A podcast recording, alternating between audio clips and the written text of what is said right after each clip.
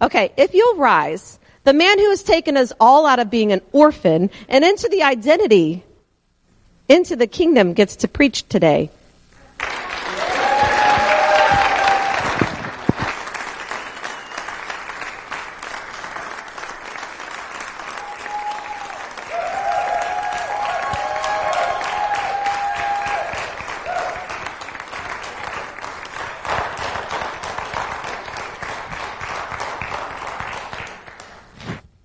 That reminds me of the, uh, the saying in a moment like you go, don't stop. Don't stop.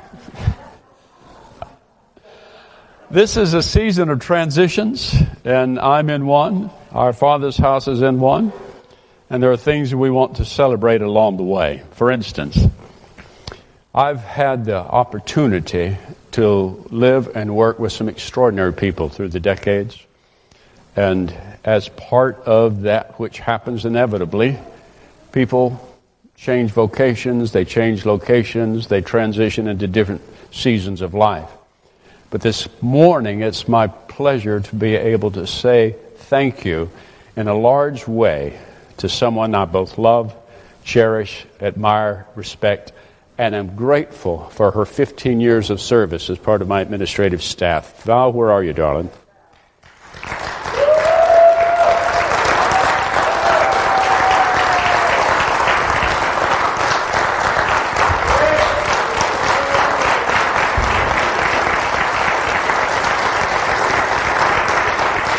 Don't stop. Don't stop. One of the one of the joys that we have experienced here in our staff is the cohesive, loving, bonding way they've all worked together through the years. We have not had cat fights, dissent. We've not had to do any reconciliation among the staff. They're called of God. They love one another. It's been such a joy. Val's not leaving our Father's house, she's just leaving the load at our Father's house. And I suppose I should say, is Penny here today? Okay. But uh, some of you know Penny Dennis. She's stepping into that, in that role. We're really excited about that because she is one extraordinarily capable young woman. Of course, when I say young woman, it's all relative now. In our uh, in my last time with you, we let the scriptures clarify in our understanding the fact that the Holy Spirit is not a force, that He is in fact God the Holy Spirit, that He's omniscient, omnipotent, omnipresent. And I said when we finished that particular lesson dealing with a lack of understanding in the minds of many people in the United States and also in the church, I wanted to come back and spend a little bit of time with us on the person and work of God the Holy Spirit. Because I have found that there is just in general an ignorance in the people of God that put us in a position where we don't accurately relate to the resident Lord of the church. So I want to uh, ask you a question as we begin this, this teaching. Was Jesus a person? Okay, great. Very good, class. And if you didn't get it right, don't tell me. Well, if Jesus is a person, then we have something to consider. In John chapter 14, Jesus makes this statement in verse 16 I will ask the Father, and he will give you another helper, that he may be with you forever. Now, that word helper is from the transliteration of a Greek word that we pronounce parakletos, we call the Holy Spirit the Paraclete. And when Jesus says, i will send a helper, he's saying numerically different, but of the same essence. That is, I am sending you another who is identical to myself. And that's part of what it means to be the triune God. They are co equal, co eternal, co powerful, etc. So when we say Jesus is a person and he says, I'm sending you another person who is just like me, we're talking about the eternal spirit who is now God the Holy Spirit, who is also the resident Lord of the church. And when I say resident Lord of the church, I want to be clear with you about what that means. Where is Jesus seated right now? right hand on high to the majesty who's enthroned there. That's where he is. We are the body of Christ. What is the connection? It's the Holy Spirit. The Holy Spirit has been sent, so he is the boss, basically, on this planet. He is the resident Lord of the church. And so it's okay for us to relate directly to him. I don't pray to the Father to ask Jesus to tell the Holy Spirit if he could help me out. I relate directly to God the Holy Spirit because he is God.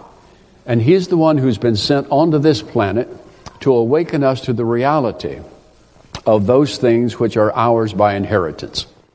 Now, when we, when we speak about God the Holy Spirit being the resident Lord of the church, we have to begin to acknowledge that he has things to do as a person.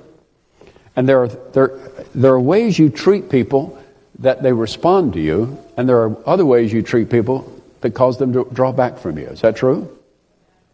Okay? So if he's a person, what should we be attentive to? Well, let's look at a few things together. In 1 Corinthians chapter 12, one and the same Spirit works all these things, speaking about the gifts of the Holy Spirit, distributing to each one individually, what's the phrase? Just as He wills. So when you start complaining to God about your particular gift mix, or you wish I could be like somebody else, or I wish He picked that for you. The one who searches the deep things of God, the one who knows the minds of God, comes into your life and ascribes to you grace gifts as He chooses because He knows you inside and out. So the Holy Spirit makes choices for your best interest. But He can also be grieved. Now, in Ephesians chapter 4:30, we're, we're told, "Do not grieve the Holy Spirit of God, by whom you were sealed for the day of re- redemption." Those of us who are parents know what it means to be grieved by the behavior of our children. Those of us who are adults in relationships with others know what it is to be grieved by the behavior of those we love. Consequently, he as a person is capable of being grieved by the way we conduct ourselves. I try to make it a habit not to get on his bad side. I want to live my life in such a fashion that he doesn't feel like he has to withdraw from me. I, I don't like being disciplined by the Lord, but unfortunately, he loves me. And every son he loves he disciplines for our own good. So, as we consider the Holy Spirit's presence in our life, it might be appropriate for us to, to develop a consciousness of His daily presence with us and double check ourselves before we start doing something that has the potential to grieve Him. Y'all know what it feels like when, he, when He's grieved? You know that crisis of conscience you go through? That, oh Lord, ugh, sorry, can we start time out? Can we start over? Can we have a do over? And he, has, he says, yes, the blood of Jesus Christ cleanses us from our sins in that moment. The Holy Spirit can be blasphemed. Now, this is a word that used to trouble me when I lacked greater understanding. But Jesus says this Any sin and blasphemy shall be forgiven people, but blasphemy against the Holy Spirit shall not be given, shall not be forgiven. Whoever speaks a word against the Son of Man, it shall be forgiven him. But whoever speaks against the Holy Spirit, it shall not be forgiven him, either in this age or the age to come. Now, does that sound potent? That's some pretty serious stuff. To blaspheme someone is to speak against them in such a way that it brings injury to their person or their reputation. Now, when I was younger and lacked greater understanding than I have today. I used to be concerned about my evangelical brethren who would basically ignore the Holy Spirit. And they would preach against things like the baptism of the Holy Spirit. And they would call spirit filled people demonized. And, I, and this verse used to trouble me for their sakes. But now that I'm older and a bit wiser, I, I appreciate the fact that they will not be held to account for that simply because they're ignorant of the knowledge of the truth. Paul says, I, I, I, recommend that you pray for kings and all those in authority, that you may live a quiet and dignified life in all holiness and godliness, for this is acceptable to God, who would have all men to be saved and to come to the knowledge of the truth. Being saved is different than coming to the knowledge of the truth. There's a lot of things you can get away with when you're ignorantly saved. Okay? To blaspheme against the Holy Spirit, you must first have tasted of that heavenly gift and of the things in the age to come. And when you have done that, and then you choose against Him, then you're in eternal trouble. Follow me? So there's a lot of grace in the Lord. When we talk about coming to the knowledge of the truth, that's a, another message that perhaps Jay will share with you in some future date. Now, the context for that particular scripture was Jesus responding to the Pharisees who were ascribing to the Holy Spirit the works of the devil. He was saying, He casts out devils in the name of Beelzebub. So, whenever you ascribe to the Holy Spirit acts of darkness, you're demonstrating your ignorance. Because Jesus is very forthcoming on the fact that you don't rail against the resident Lord of the church. You can speak against me all you want to, but He's the guy in charge. Now, you want to be careful what you say, because this is His domain until I come. In uh, Romans chapter 8 and 1 Corinthians, we find that the Holy Spirit possesses a rational mind. Aren't you grateful for that? I know sometimes you might be tempted to respond when he asks you to do something by saying, Are you crazy? I'm not going to do that. oh, yes, you are. if you're going to learn obedience, you're going to keep giving him your yes, and he's going to test you on it. But in Romans chapter 8, he says, The Spirit himself intercedes for us with groanings too deep for words.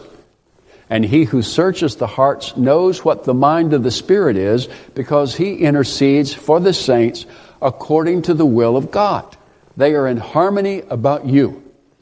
And when he prays for you, he believes there's going to be change. He has faith in his ability to alter you.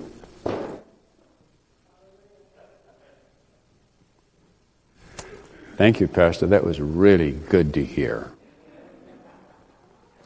In 1 Corinthians 12, it says, Who among men knows the thoughts of a man except the spirit of the man which is in him? Even so, the thoughts of God no one knows except the Spirit of God. And he goes on to say that we are taught by the Spirit. The Spirit who has access to the deep things of God will come to us to bring revelation to us of a truth or to come to us to speak a word we need in the moment. Now, here's the beautiful thing about the grace of the Holy Spirit He will never reveal to you what He knows you will not obey. Think on it now. If He comes to you with revelation and He knows you're not going to obey it, then He has to judge you for your disobedience.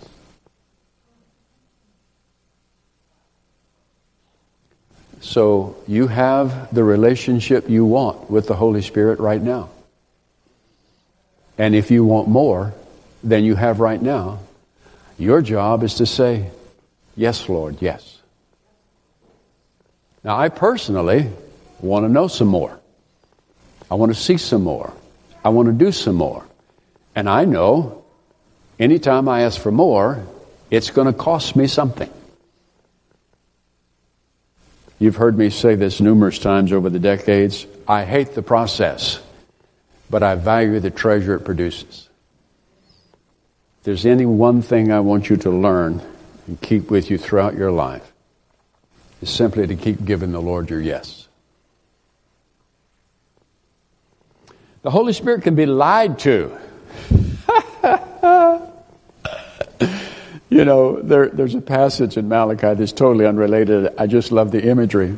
It, it speaks about withholding the tithe from the Lord. And uh, it uses the phrase, Will a man rob God?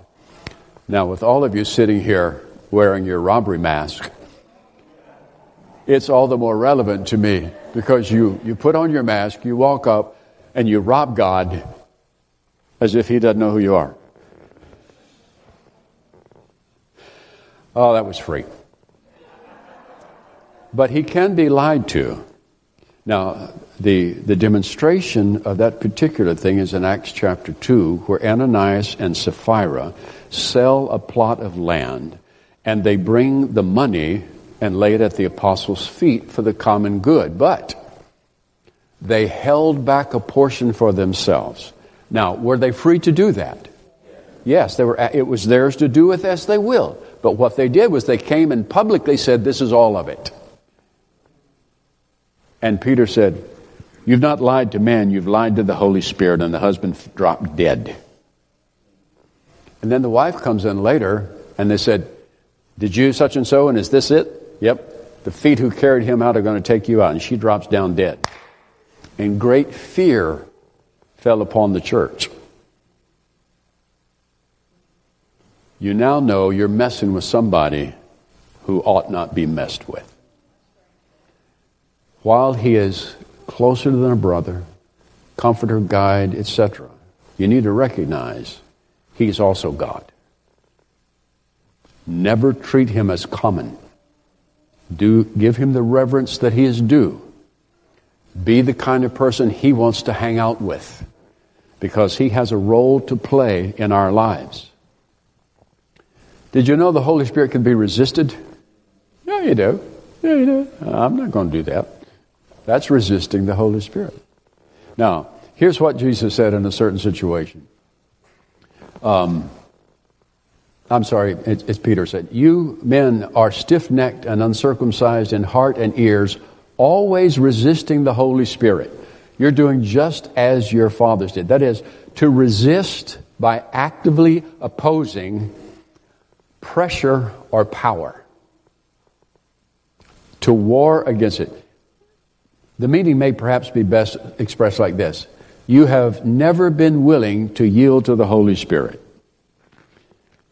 Now, I have, in the course of my life, worked and related to men and women who resist the Holy Spirit by theological dictate. Okay? Their theology refuses to allow them to surrender to Him, and there's a big reason for that. You cannot be in control if you're going to let Him lead you. Now, in many church circles, reputable men and women that I, I, I, admire and respect and have affection for simply will not allow the Holy Spirit to be the Holy Spirit in their context. And one of the reasons is you have to surrender control in order to be led. That's true of every single one of us. You have to be willing to relinquish control of you in order to be led by Him. And it's it can be an exhilarating, fearful journey because He will shake you out of your comfort zone. He will challenge your thinking. He will put you in situations that make you uncomfortable so that He can show up and show you He's right there with you and we can do this because He is our partner. We are co laborers together with Him if we would just keep saying yes. Now, the Holy Spirit is, is assigned to this planet. This is his domain. And there are two domains. One is in the world, the one is in the kingdom here, the people of God. Now, in the world, he has a twofold agenda. The scripture teaches us that he is the one who resists evil.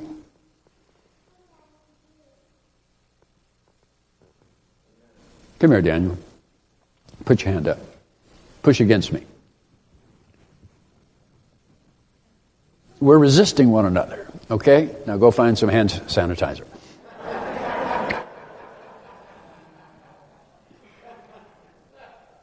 The Holy Spirit is the one who puts boundaries on evil.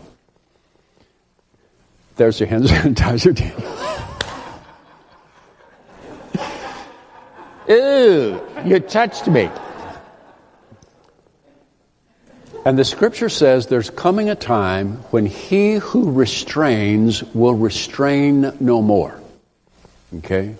So at the moment, evil cannot come to full manifestation because there is a divine agent holding it at bay. Consequently, when the scripture says nothing can come upon you except the Father allows it to come, when it comes, Daddy has an agenda in what's taking place.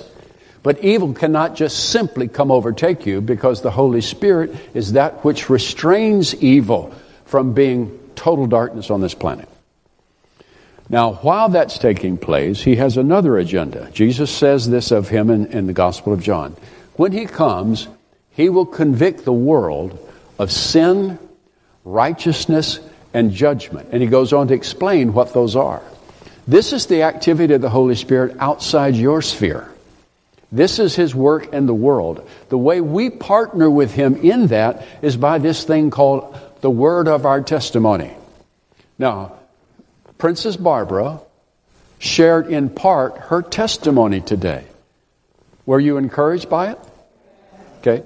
Now, what do you suppose it would mean for this gracious, elegant woman who walks in the nobility of a princess in the kingdom of God, who has a history like every other broken woman who has yet to find Christ, when they see this presentation of His grace and a story that sounds just like theirs, is it possible that that's the way the Lord will penetrate their heart? Absolutely. Because when she testifies, it releases the grace that brought her to Christ to bring another out of darkness into Christ. That's the, that's the power of testimony. It's the reason when we're, we're praying for those who are, are uh, physically afflicted. Have we ever seen this before? If we have seen whatever their situation is healed, what does that mean? It means it has been released in the earth and we are free to administrate that again.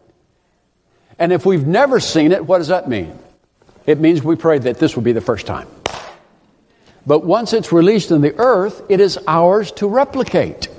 We are free to lay hands on the sick that they might recover because we've seen the sick recover. Once it's here, it's ours. It's in, it's in your toolbox. Pull it out and use it. In the, um, in the work of the Holy Spirit in the world, you may remember that um, we did some lineage tracing a while back. We looked at the lineage of, of uh, Cain and how they identified with what they do. We looked at the lineage of uh, Adam's uh, third son, and that lineage is all about relationships, right? Do you remember that? Anybody? Okay, so you all walked out here and forgot it all. Okay, that's great. Yeah. Mm-hmm. I don't know. Why are we wasting our time with these people? I think. But Adam had a, had a son named Seth. And, in, and the lineage goes, and Seth's son was Enosh. And it takes us down to the introduction of Noah. And on the other side, his son Shem becomes the righteous lineage moving forward toward Messiah. Now, when you go back and, and start looking through that, you realize that in the scripture, we only see a reference to the Holy Spirit twice.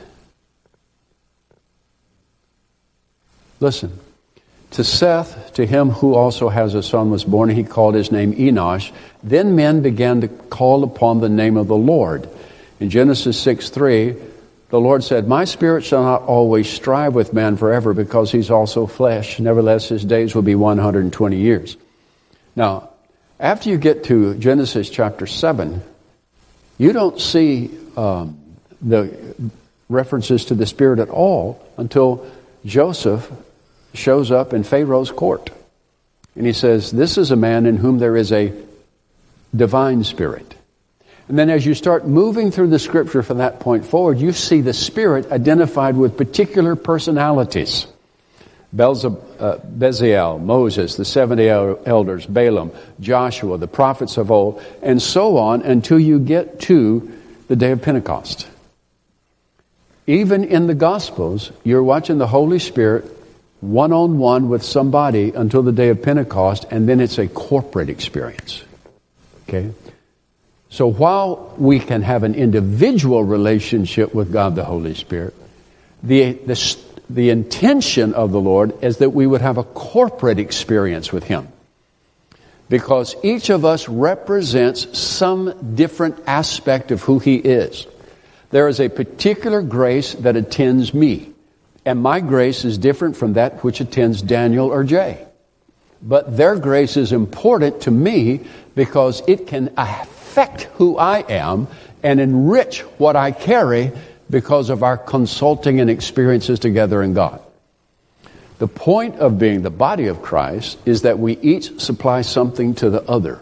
And the corporate nature of his work is to move us into the image of Christ in the, in the activity of God through us as his people.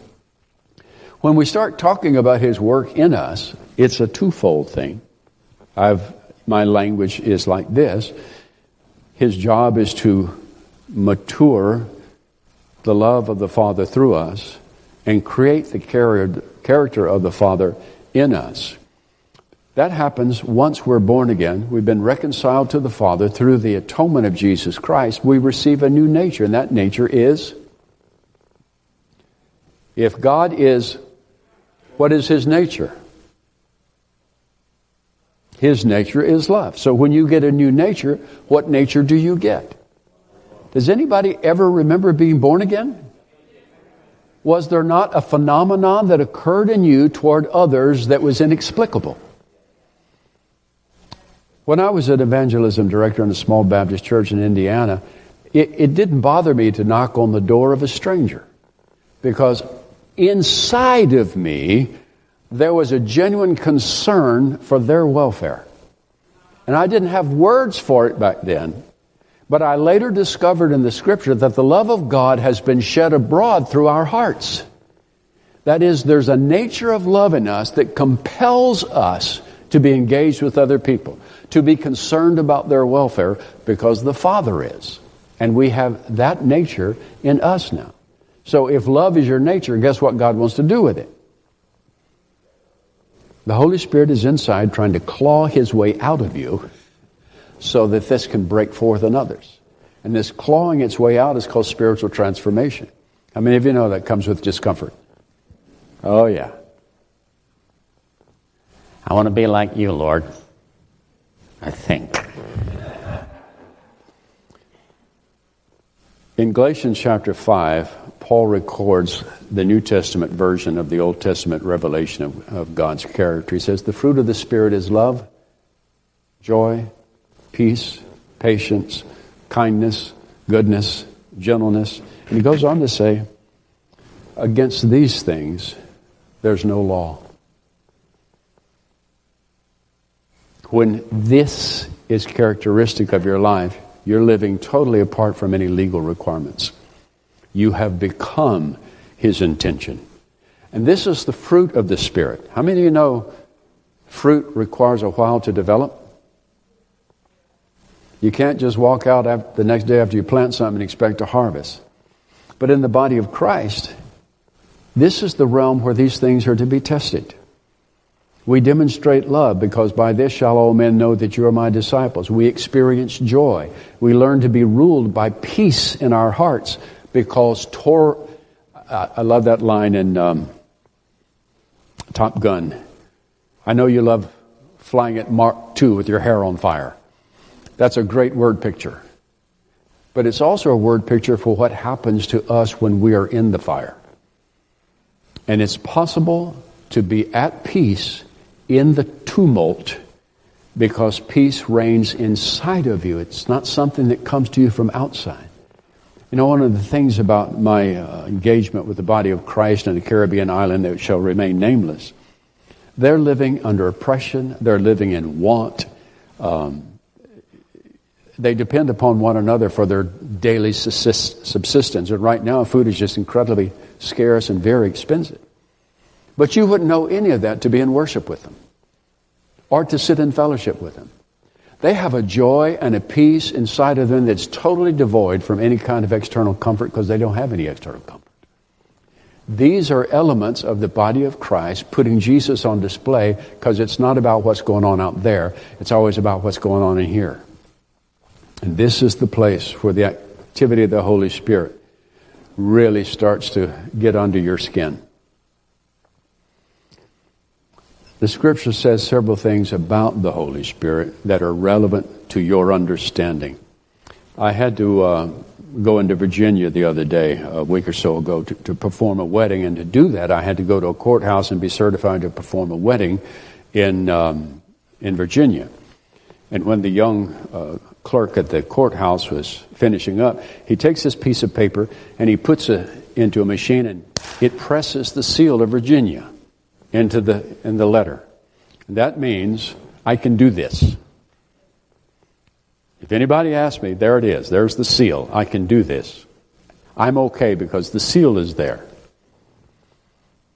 The Spirit of God is the seal of God on your life. Now, he who establishes us with you in Christ and anointed us is God, who also sealed us and gave us the Spirit in our hearts as a pledge. Now, what does that mean? All right, listen. The seal of God is the attestation that you have been elected by Him to be His. The pledge, any of you ever bought a home? Do you know what earnest money is? It's that which you give as a testimony that we're going to complete this transition, this transaction. The seal and the pledge is God's mark on you that He ain't finished yet. And He won't be finished until you are in His presence, and the Holy Spirit is the one who says in us, I am a child of God. So I'm carrying a seal. And the down payment has been made. The transaction will, transaction will be completed because I have committed myself to the faithful one. And he will do what he says he's going to do. Some days you need to remind yourself of that because not every day is sunshine and rainbows. Now, the Holy Spirit is also the teacher, He's the guide, He's the one reveals, who reveals Jesus, and He has the responsibility for conforming us to the image of Christ. you know those things, I'm just simply reminding you. Now, His work through us becomes sometimes the stumbling block in the lives of people who are insecure about their relationship with the Lord. In this, in the non charismatic world I grew up, we were guilt motivated to do acts of stuff for God. Okay? And I remember some preacher talking about if we didn't do it, he, it's, it's a verse in the Old Testament, I forget where it is in the moment, it says, but their blood will be on your hands. Now, I grew up in the hell and damnation era where everybody was going to hell if they didn't get saved tonight. Tomorrow's not promised. What if you leave here and you got a car wreck tonight? Blah, blah, blah, blah, blah. Those kinds of motivations have short term lifespans. Okay? How many of you know you'll do more for love than you will for fear? We live that way, don't we? Okay. So when the Holy Spirit starts to do His work in us, He looks in the mind of God, sizes us up, and puts a particular charis, a, a, grace gift inside of us, because He knows that that expression of Him through you is going to be important to what He sees coming. And He has the capacity to bring into your sphere of influence those who will respond to what He's deposited in you. And that makes you a unique instrument because my sphere of influence will be different from yours. Because my grace gift is different from yours. But He won't send yours to me. He will send those who will respond to me. You follow me? And you don't require maturity to have a grace gift and be effective. Look, if you got saved last week and you lead somebody to the Lord today, you're their mentor. You got seven days on them. You already know stuff they don't know. They will ask you questions you can answer because you know stuff that you didn't know you knew. How many of you have discovered that shortly after you came to Christ, you'd start reading the Bible and you saw stuff in there you knew, but you didn't know it was in the Bible? Because truth is truth. It is everywhere. But sometimes we don't have the eyes to see it. So his work through us includes imparting in us a grace gift just as he wills it. Now, just as a reminder, the disciples were born again on the morning of the resurrection of Jesus Christ. In Luke, at the last chapter, it says, Jesus comes and he shows them from the law and the Psalms and the prophets how he must be crucified, dead, and buried. Paul says in 1 Corinthians chapter 15 that the gospel is the death according to Scripture, the burial, the resurrection according to, that's the gospel. That is that Jesus Christ paid the atonement for all your wrongdoing for the entire world, those who had lived, those were living, and those yet to be born. They, all that judgment has been settled at the cross. So what's left for us to do? Enjoy the liberty of not having to perform for acceptance. We're already accepted in the blood. So when he comes and begins to ascribe something to us, it is for our utilization. So the disciples were born again, and then Jesus said to that bunch, that born again bunch, He said, Don't go anywhere. Stay here in Jerusalem until you are empowered from on high. So not only is there supposed to be an impartation for salvation in your spirit, there should be an empowerment for service by that same spirit. Then we watched the day of Pentecost, the, the tongues of fire, the sound of wind, the talking to the others, etc. Now, the empowerment should manifest itself in particular ways. Anybody ever bothered to read Mark chapter 16? You scared of Mark chapter 16? You hesitant about Mark chapter 16 because Jesus says, These signs shall follow them that believe. Pressure question Are you a believer? In my name, they shall cast out devils. If they drink any deadly thing, it shall not harm them. They'll play with snakes in West Virginia. Eh, no, I'm sorry. And they shall speak with tongues. You're not from West Virginia. Quit shaking your head at me. They will speak with tongues, and they shall lay hands on the sick, and they shall recover. Now, if you were wondering what your job description is, that's it. That's it. And as we, as we grow in confidence with the Holy Spirit, we can be available to Him for this kind of stuff. God the Holy Spirit is a person. And you can relate to Him like you would another person. He has an intention that we would be responsive to His presence. When He speaks, we would say, Yes, Lord. Where He leads, we will go. When He teaches us something, to recognize it is to be used soon. When Patty and I were learning our, gaining our charismatic feet, walking through the neighborhood, praying for our neighbors at night and stuff like that, we began to see a pattern. The Lord would show us something from Scripture in the morning, and within 24 to 48 hours, that something was needed by somebody else. I mean, it just became like a feeding pattern for us. We'd go to him, he'd give us stuff. Soon somebody came needing this stuff. There's a, there's a, a, a genuine cooperation between you and he when he has your yes. When we share our testimony, he's free to convict. Your transformation is not about your effort. Uh, I was having dinner with some dear friends last night, snacking really, and uh, she used this word picture I thought was very powerful about trying to change yourself by your effort. She talked about a, a speedboat was set on autopilot and it was going in a certain direction. But you could take that wheel and force it, but eventually you run out of strength and it goes right back to where it was heading. The sin nature is like that. You cannot perform personal transformation by discipline. Discipline comes by the act of the Holy Spirit. Your choice of disciplines is basically to put yourself in a place where He can reach you because He is the power of transformation. I've devoted my last two messages in this congregation to the person of the Holy Spirit as a means of honoring Him. I am so grateful, so eternally grateful for the kindness He has shown us in this body for the last 40 years. We have been trained to respond to His presence.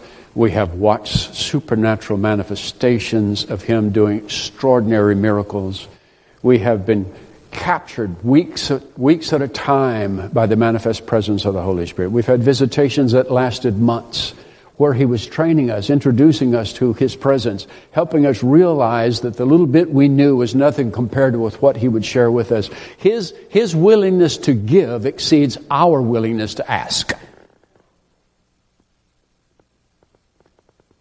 I believe that there is a, a foundation in God upon which this house is built.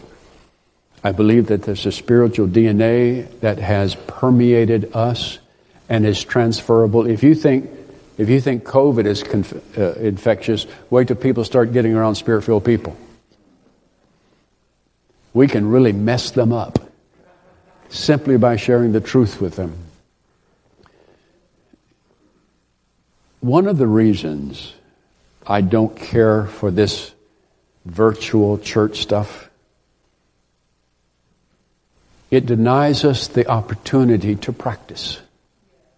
See, as far as I'm concerned, when we get together to worship, to experience God, that's the lab.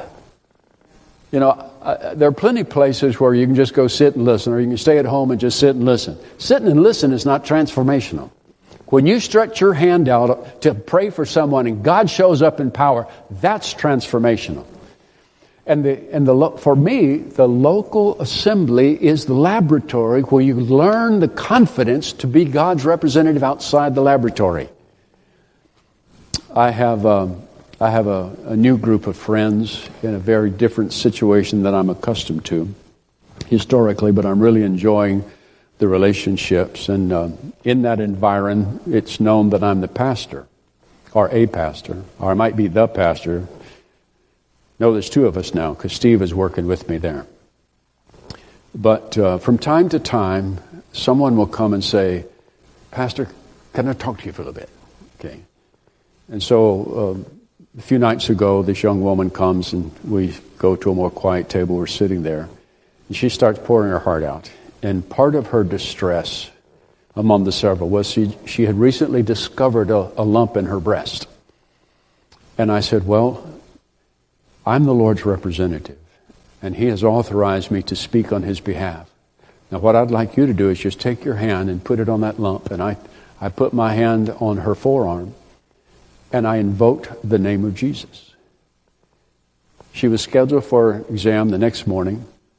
She went, and they couldn't find anything. Okay? Now, is she a Christian? I have no idea. Did she connect the dots between prayer and nothing? I don't know. Is she giving the Lord glory? I don't have any idea because that's outside my purview. My responsibility was to speak His name in the moment and allow the Holy Spirit the opportunity to do what He does. Now, I have grown in confidence over the decades because I'm willing to put myself out there and see what He will do. The language I use most frequently with you is this keep giving the Lord your. Because if you will, He will train you. He will instruct you. He will give you opportunities you can't imagine. He'll take you places you didn't know you would go, introduce you to folks you had no earthly idea you would ever meet. Because He has an in game insight. And we are the players in this game. And He calls the shots. Well, I don't know when Jay might invite me to be a guest speaker again. But uh, until then, I would like you to make this part of your vernacular. Whenever you greet one another in whatever conversations you're in, remind one another. Keep giving the Lord your yes.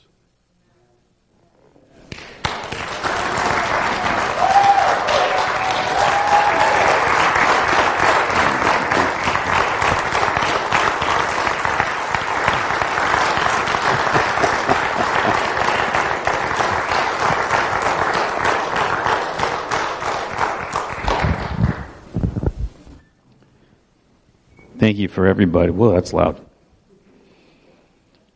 Thank you for all who stood to honor Pastor Lanny here today. And if you stood at home too, you clapped at home, I know it's an interactive thing. Thank you. Because we honor a man who's given the Lord his yes here publicly for us for 40 years. Like he said, this is, not sure when I might invite him back as a guest speaker again in this house. No, we are always honored to hear what the Lord has been working into Lanny for us on our behalf for these many years. And I, I can't wait for the next time he comes and speaks with us. That's going to be great. But how appropriate for him to be spending these last two messages here on the person and the presence of the Holy Spirit. We have held for years that our first priority here is honoring Him. Because without His presence, we're playing at things. We need His presence to be with us. Last night at the Pursuit Night, we, we sang a song called The Blood is Still the Blood. And it is a powerful song. And it has just been, that's one I keep waking up with in the morning or be going through my day and it's running through my mind. And if you haven't heard the playlist that we sang last night, it is on our Facebook page, and I encourage you to go and, and look at it. But that song is so powerful. It's the blood of Jesus that sets us free. It's the price that He paid for us that allows us to enter in. I want to read from Hebrews. And this is Hebrews 10 starting in verse 19. And prior to this, the writer of Hebrews is talking about how the sacrifice that Christ made is different than all the other sacrifices beforehand. And what the priests had done, they no longer need to do because the ultimate sacrifice was prayed, uh, was paid. And he says this, therefore, brothers and sisters, since we have confidence to enter the most holy place by what? The blood of Jesus by a new and living way open for us through the curtain that is his body. And since we have a great priest over the house of God, let us draw near to God with a sincere heart and with the full assurance that faith brings, having our hearts sprinkled to cleanse us from a guilty conscience and having our bodies washed with pure water. Let us hold unswervingly to the hope we profess for he who promised is faithful. And let us consider how we may spur one another on toward love and good deeds, not giving up meeting together, as some are in the habit of doing, but encouraging one another, and all the more as you see the day approaching. The curtain of his body was open for us to receive us back in. His blood was poured out for us, and it's a new covenant. And because of his blood, we can go boldly before the throne of grace. We can boldly come into his presence. Something that was not allowed for those who lived in the time before he went on the cross and paid the price for us. Like Pastor was saying, don't let this become a common thing. Don't let our, our relationship with the Holy Spirit become a common thing. Don't let our experience with the presence of the Lord and our access become a common thing. This is a precious thing that generations and millennia of people before us yearned for. But we were chosen to walk in this time. It's because the Lord Jesus came and made a way for us. So today, as we take communion, remember the price that He paid for us on the cross and that what we have is precious. What we have is precious. I was listening to Bill Johnson this week. I keep quoting him. I, I've been in his stuff recently, and it has been feeding me deeply. And I'm probably not going to get this quote exactly right. I'm going to try to get the gist across to you. But there's a powerful recognition of the exchange that we have by the sacrifice that the Lord made for us. That He paid the price that we deserved. He paid the price for our sins. He took upon Himself what we deserved. And in exchange, He allowed us to have the blessing that only He deserves.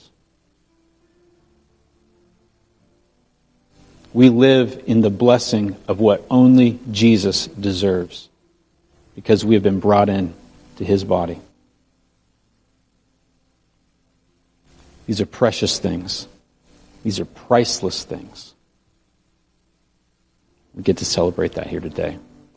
Father, I thank you that you sent your son Jesus to die in our place. Lord, I thank you that because his body was open for us, because his blood was poured out, we get to come boldly into your presence today. I thank you, Jesus. I thank you that your blood washes us clean, that your blood cleanses us of all sin. Not just covering sin, cleansing us from all sin. We thank you, Lord, that your blood is still the blood. It's still as effective today as it was at Calvary. We thank you, Jesus. We thank you, Holy Spirit, for what you've been teaching us here today. Lord, let us learn to live our lives in full awareness and in full memory, daily, waking memory of the price that Christ paid for us on the cross, and that we can keep giving you our yes, Lord.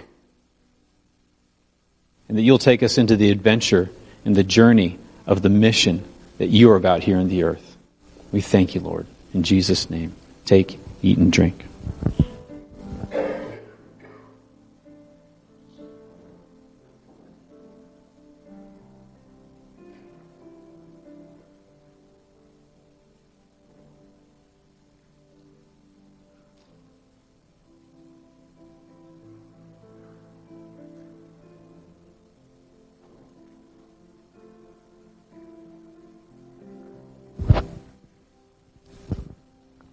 You can pass your cups to the center aisle or to the aisles. We've got ushers coming around.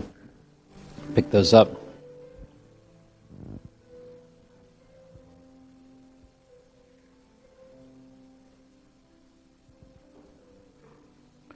You know, we've been speaking about the Holy Spirit for two weeks now. We've been speaking about the power and His presence. I love Princess Barb's testimony today. I just want to see by a show of hands who has sickness in their body right now? Who has pain, sickness needs healing right now? All right. I want those that are with them, if you're with them, lay hands on them. If you're not with them, just put your hands towards them because we're going to pray right now for God's healing power and His presence to come.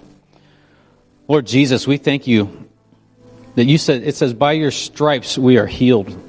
So, Father, right now, we just pray for your power of healing to come into these people here. Lord, and, and anybody who's at home right now, who's watching this right now, who needs healing, Lord, we just send forth your word, send forth your virtue, your healing grace right now, Lord.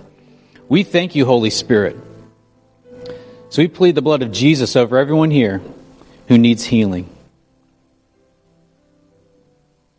Lord, we thank you for your love. We thank you for your goodness. We thank you for your kindness. Touch them right now, Lord, from the top of their head to the bottom of their feet. Lord, you know exactly what is needed. We submit and we surrender it all to you, Jesus. We thank you, Lord. Lord, let your power fall on them right now. Hallelujah. Hallelujah. Yes, Lord. Yes, Lord. If you're if you've raised your first hand and you asked for healing and you felt the presence of the Lord, just raise your hand again. Raise your hand. Thank you, Lord. Lord, we ask that you would do more. That you would do more, Lord, that you would touch them, that we would see your healing grace come forth, Lord. Lord, I ask that we be able to bring testimony back, Lord, to share about your goodness, Lord, that the testimony of Jesus is the spirit of prophecy, that you would release grace for more healing. We thank you, Lord, for all that you have done here in this house over the many years in healing, and we want to see more of it, Lord. Hallelujah. Would you stand? Hallelujah. Father, we thank you for today. We thank you for what you're doing here today. Lord, we ask right now that you would watch over us this week, Lord. Lord, that you would touch our hearts. Lord, where there's those of us who are in pain or experiencing emotional distress right now, Lord Jesus, I ask that you would come and meet with us this week, that you would sit with us and bring your comfort, your assurance, your healing to us. Lord, I ask that you would watch over us this week. And Lord, I ask as well that you would come to us and beckon us into the journey that you have for us, the mission that you have for us. Lord, I ask for a deepening in our relationship with you. I thank you, Father. And Lord, I ask this that you would teach us to love more. You would teach us to love more. You would give us opportunity to love. I thank you, Lord. I bless your body here in Jesus' mighty name. Amen. Say hello to one another on your way out. Do some hobnobbing, and please, if you have a chance, say hello to Pastor Lanny. Tell him how much you love him. God bless you.